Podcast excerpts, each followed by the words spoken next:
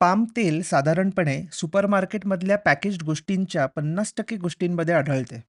Shampoo असो की ice cream palm तेलाची इंडस्ट्री साठ अब्ज डॉलर्स इतकी आहे आणि दोन हजार पन्नासपर्यंत चौपट होणार आहे. पामची झाडे ट्रॉपिकल रिजनमध्ये उगवतात खास करून मलेशिया इंडोनेशियामध्ये. पण त्यातून तेल काढण्यासाठी ती झाडे तोडावी लागतात आणि मग त्यातून तेल काढलं जातं. डिफॉरेस्टेशन म्हणजेच जंगल तोडीचं प्रमाण यामुळे खूप वाढलेलं आहे. ज्यामुळे या भागांमध्ये क्लायमेट चेंजचा दुष्परिणाम दिसत आहे.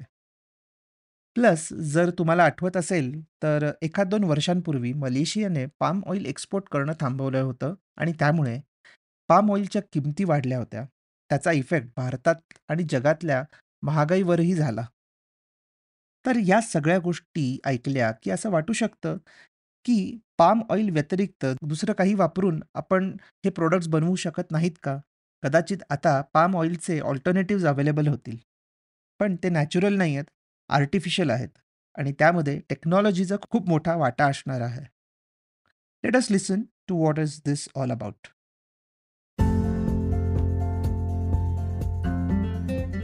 Episode start करायच्या आधी एक छोटीशी अनाउन्समेंट.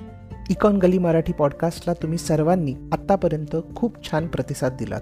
हा पॉडकास्ट प्रोड्यूस करणं सोपं नाही आहे रिसर्च करणं इंग्लिशमधून मराठीत ट्रान्सलेट करणं स्क्रिप्ट बनवणं आणि मग रेकॉर्डिंग आणि एडिटिंग हे सगळं पकडून कमीत कमी एक अख्खा दिवस द्यावा लागतो. या व्हेंचरमधून मला फायनान्शियली काहीच फायदा होत नाही पण मानसिक समाधान नक्की मिळतं. तुम्हाला जर असं वाटत असेल की ह्या पॉडकास्टमुळे तुम्हाला थोडा तरी फायदा होत आहे तर तुम्ही देखील हा पॉडकास्ट प्रोड्यूस करू शकता.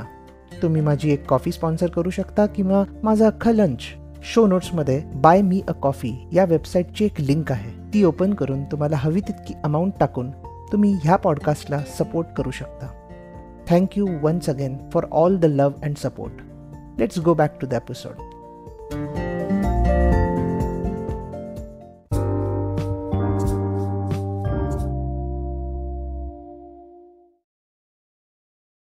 Shaira टिकूने सिक्स सिक्स्टीन बायोसायन्सेस नावाची कंपनी सुरू केली जिचं ऑब्जेक्टिव्ह हेच आहे की पाम ऑइलचा वापर न करता सगळे प्रोडक्ट सस्टेनेबल बेसिसवर बनवायचे.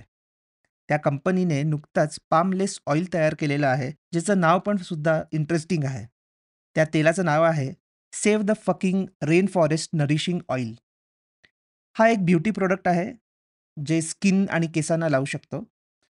आय डोंट थिंक हे इंडियामध्ये मिळतं जस्ट त्यांचं लिमिटेड एडिशन यू एसमध्ये लॉन्च झालं होतं.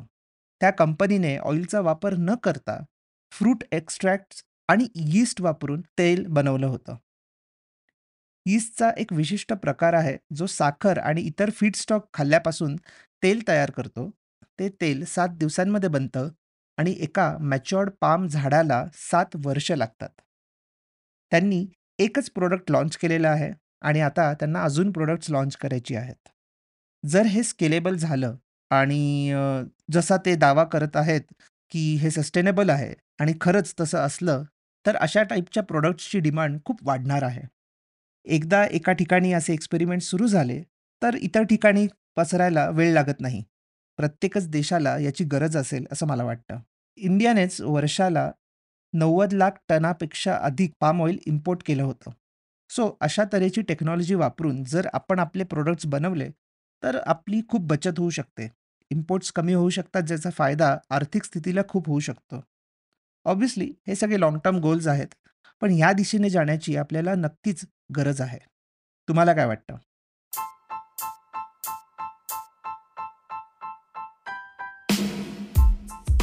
तुम्ही हा episode Spotify Econ Gali website आणि लिडिंग पॉडकास्ट ॲप्सवर ऐकू शकता.